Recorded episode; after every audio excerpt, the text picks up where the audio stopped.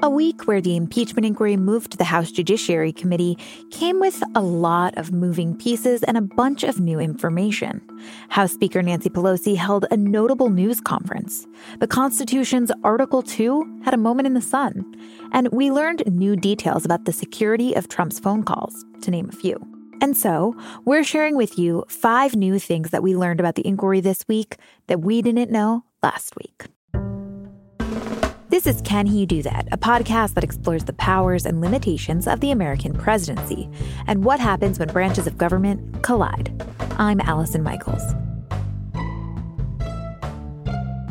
Political reporter Amber Phillips covers impeachment daily here at the Post in her Five Minute Fix newsletter. I sat down with her in the studio to unravel the five new things to emerge out of impeachment world this week. Let's start with a key takeaway from the actual impeachment inquiry report out of the House Intelligence Committee that they passed on to the Judiciary Committee on Tuesday. This report chronicles a scheme by the President of the United States to coerce an ally, uh, Ukraine, uh, that is at war with an adversary, uh, Russia, uh, into doing the, ple- the President's uh, political uh, dirty work. The report disclosed some phone call records that we previously hadn't known about. But certainly the phone records show that there was considerable coordination among the parties, including the White House. What do these newly disclosed phone records show? That a couple people were connecting to Trump's personal lawyer, Rudy Giuliani, and to the White House sometimes half a dozen times in one day in key moments during this impeachment inquiry. For example, on the day that U.S. Ambassador to Ukraine, Marie Yovanovitch, got ousted, got told she had to come home, Giuliani had 11 calls with phone numbers associated to the White House. A couple of those were with a phone number mysteriously listed as negative one in the call records. We believe that's likely the president's personal phone number. So potentially Giuliani was in frequent contact with the president while he was pursuing significant investigations in Ukraine. Why would that be significant if he was, in fact, talking to the president? Other witnesses have testified that Giuliani was doing Trump's bidding in pushing a political quid pro quo in Ukraine. Gordon Sondland, diplomat, said Trump was always like, talk to Rudy. And Rudy would say, get me political investigations into the Bidens in exchange for a White House meeting. Here are call logs that could back that up because mm-hmm. you have Giuliani talking directly to the president. It's a tantalizing link between all of this and and tying it directly to the president as someone who said, let's make these political quid pro quos happen. But can you explain why these uh, phone call records are considered only circumstantial evidence? We don't know what was said. We only know that there was a call right. placed. So we we don't. The, nobody was recording these people talking at the time, so it only bolsters witness testimony that Giuliani was acting at the behest of the president. As House Intelligence Committee Chairman Adam Schiff said at the conclusion of these public testimonies, I do not believe for a second Giuliani was acting of his own volition. Common sense tells me he's Trump's personal lawyer. He was doing Trump's bidding. These call logs are just another data point mm-hmm. to back that up. One thing I want to touch on is Congress's ability to get these records, presumably from the phone company itself. Can you explain how this reflects Congress's investigative power? Do they have the same abilities as, say, law enforcement does? It's similar, yeah. They can subpoena phone records through phone companies the same way law enforcement can. They can compel people to talk via subpoena, kind of like someone can be compelled to talk to a grand jury. Our national security team has said this isn't uncommon to do this. Speaking of our national security team, they reported late this week that phone records showed no indication that those calls were encrypted or otherwise shielded from foreign surveillance. What are the risks of that? Yeah, our national security team reported that Russia was likely spying on President Trump and his personal lawyer as they were talking to each other, as Rudy Giuliani was traveling to Ukraine a bunch, as he was talking to Ukrainian officials trying to smear Democrats and Joe Biden and, and the former US ambassador. It's even possible, these people said, that Russians were driving some of this conversation. We're putting in Ukrainians that were allied with Russia or friendly to Russia in front of Giuliani to give him information. This is really eyebrow raising from our story. CIA current and former officials told our reporters that it's possible Russia knew more about Trump and his allies' attempts to politicize Ukraine than impeachment investigators do. On that note, let's move on to another thing that we now have more insight into after the events of this week, and that's the path toward articles of impeachment.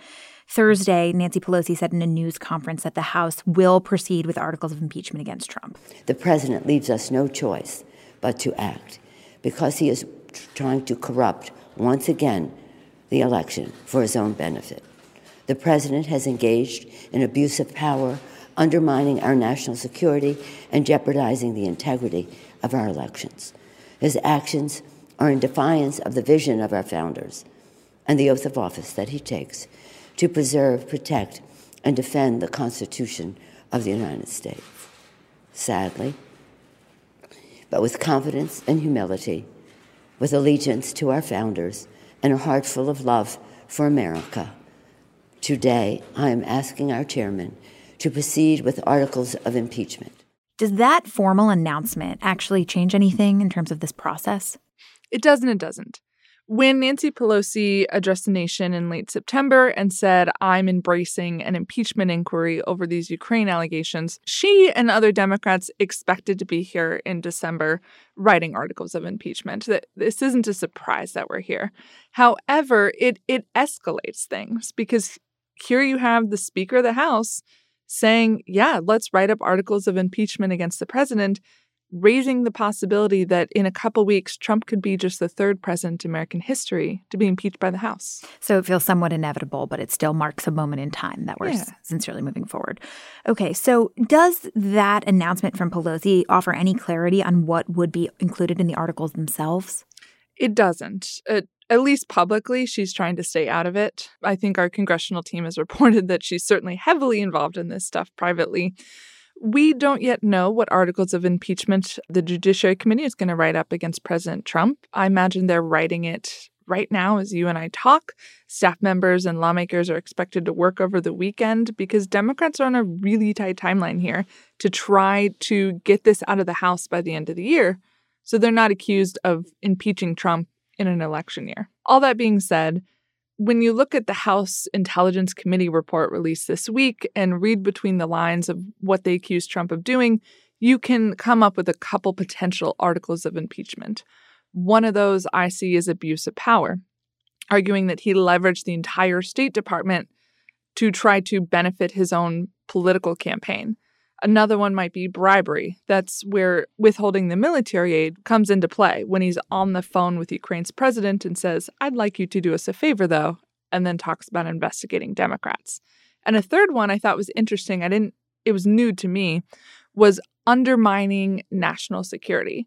This whole report is basically 300 pages of saying Trump invited a foreign government to interfere in our elections. And obstruction of Congress is one that I think has been pretty baked in since the beginning. Mm-hmm. It's Democrats will quick be quick to remind you that President Nixon had an article of impeachment written up for not complying with subpoenas. Trump has elevated that playbook by Nixon and, and escalated it to where hardly any of his top officials have talked to Congress or given over documents. So it, it's almost certain that that's the third or fourth one if we're reading the tea leaves and trying to count what they might write up. I want to go backward in the week a little bit to what I saw as a, substantial takeaway from the hearings on Wednesday, where we learned that the Mueller report might have this second life. It might play a role in the impeachment process more so than we had previously thought. Wednesday morning, in the opening statement from Judiciary Chairman Jerry Nadler, the Mueller report comes up. In the words of Special Counsel Robert Mueller, quote, the Russian government perceived it would benefit from a Trump presidency and worked to secure that outcome. Close quote. Did Nadler suggest that the judiciary might consider including pieces of the Mueller report in articles of impeachment? Implicitly, he did, just by the fact of mentioning it in his opening statements in this first committee hearing for the House Judiciary Committee. This is the first hearing transitioning from an impeachment inquiry into impeachment.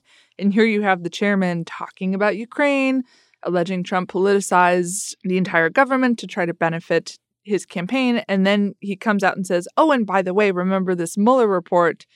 We think Trump also did very similar stuff with Russia.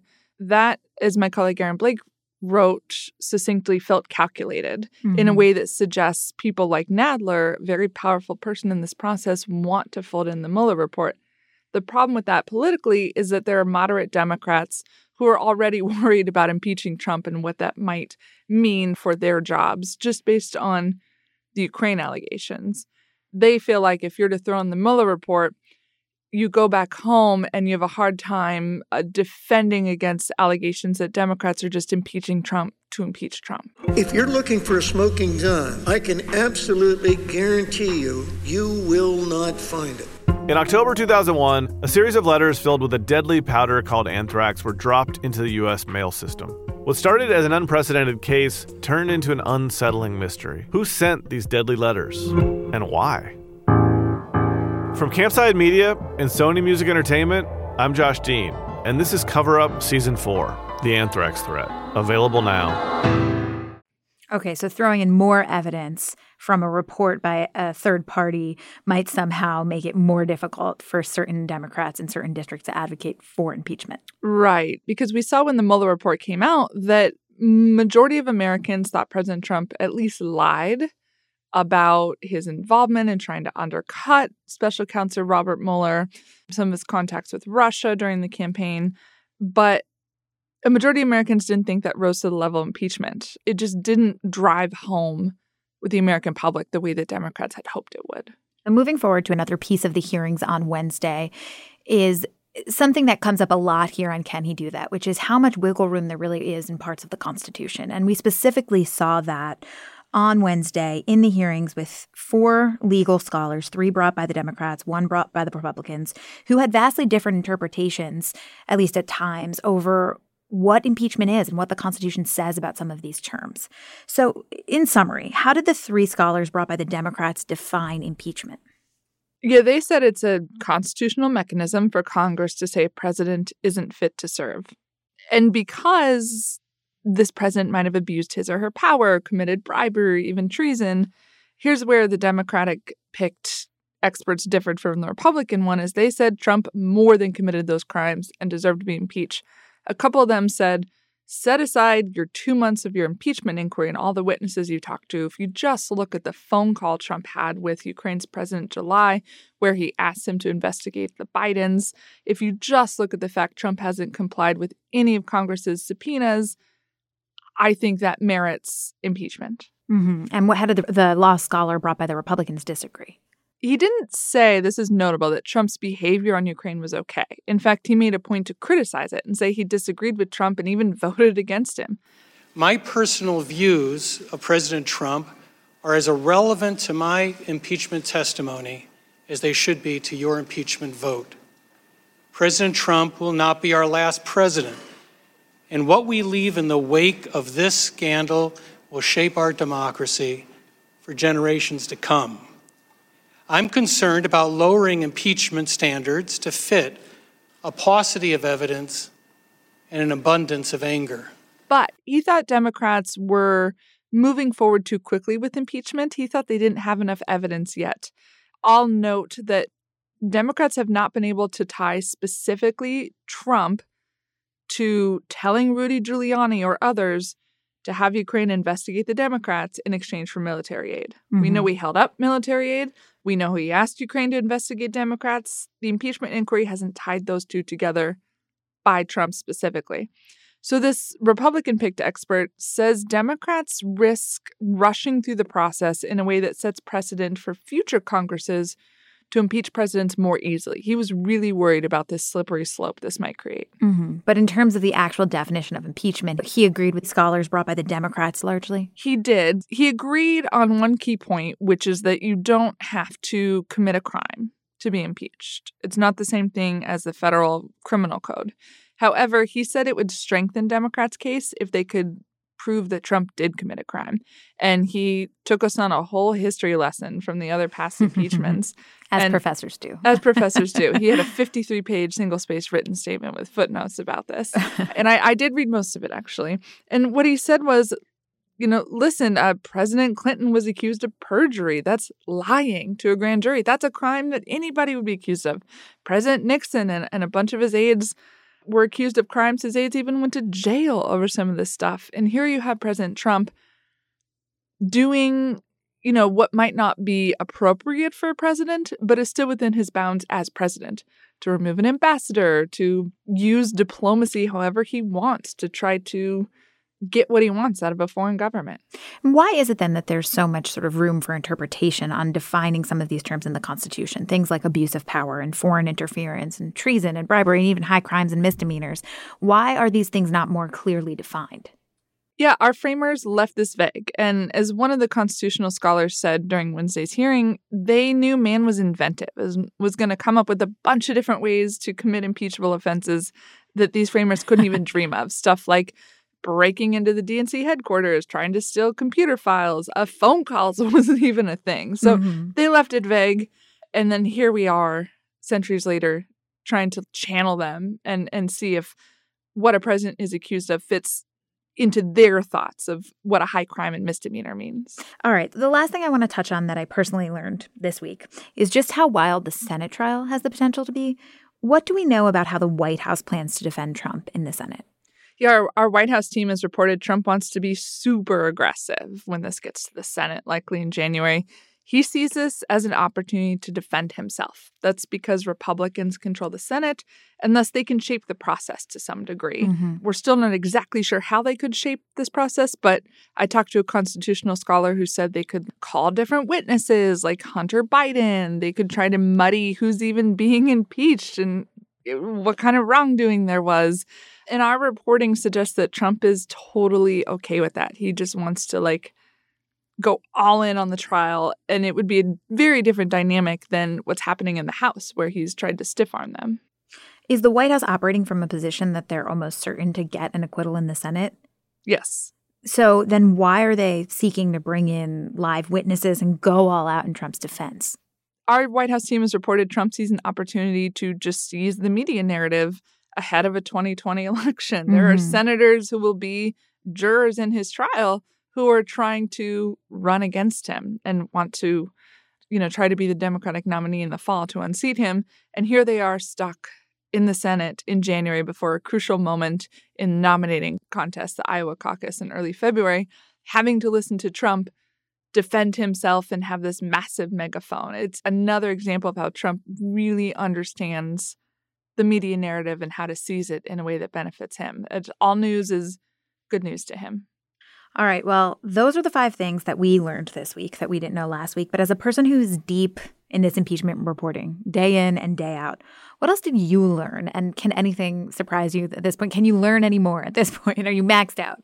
No, I think I think every day we learn something new. More broadly, I will say this week I learned how set both sides are in their ways, mm-hmm. even more than I could have comprehended uh, before this week. And by that I mean Democrats are just gung ho on impeaching the president by the end of this year, even though there is a valid argument to having them wait. As Republicans' handpicked constitutional expert basically said this week, could Democrats just pause everything? There's no time limit to get this done, there's no expiration date. And wait for the courts to say that people in Trump's orbit, like former National Security Advisor John Bolton, acting Chief of Staff Mick Mulvaney, and others, have to testify. And then they could potentially connect this quid pro quo to Trump in an undoubtable way. What would happen if they just paused it? Democrats are, especially impeachment leaders, aren't even considering that. Republicans have moved even further into Trump's orbit to defend him. And by that I mean there's been some wiggle room for Republicans in Congress to say, okay, I think the call was inappropriate. I don't think it's impeachable. But NPR just did an interview yesterday with the top Republican on the House Judiciary Committee, Doug Collins from Georgia, and asked him, Do you think Trump did anything wrong on Ukraine? We're not asking impeachable, just anything wrong. And he said, No.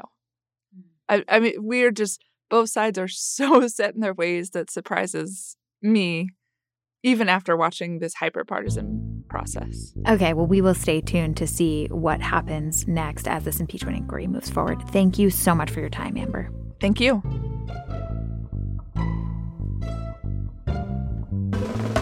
This has been another episode of Can He Do That? If you want to get more news about the impeachment inquiry, you can now subscribe to a new podcast feed from the Washington Post.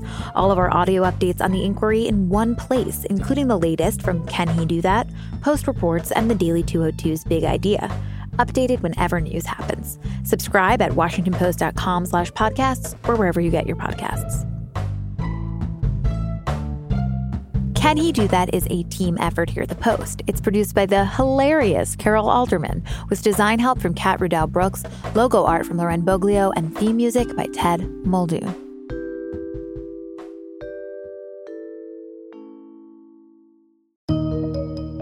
There's always more to the story. I'm Leigh Ann Caldwell, anchor of Washington Post Live. Each week, we bring you inside conversations between the newsroom and the people we cover. From global leaders enacting change to cutting edge artists redefining our culture. And we make you and your questions part of every conversation. Listen to Washington Post Live wherever you get your podcasts and watch on demand at WashingtonPostLive.com.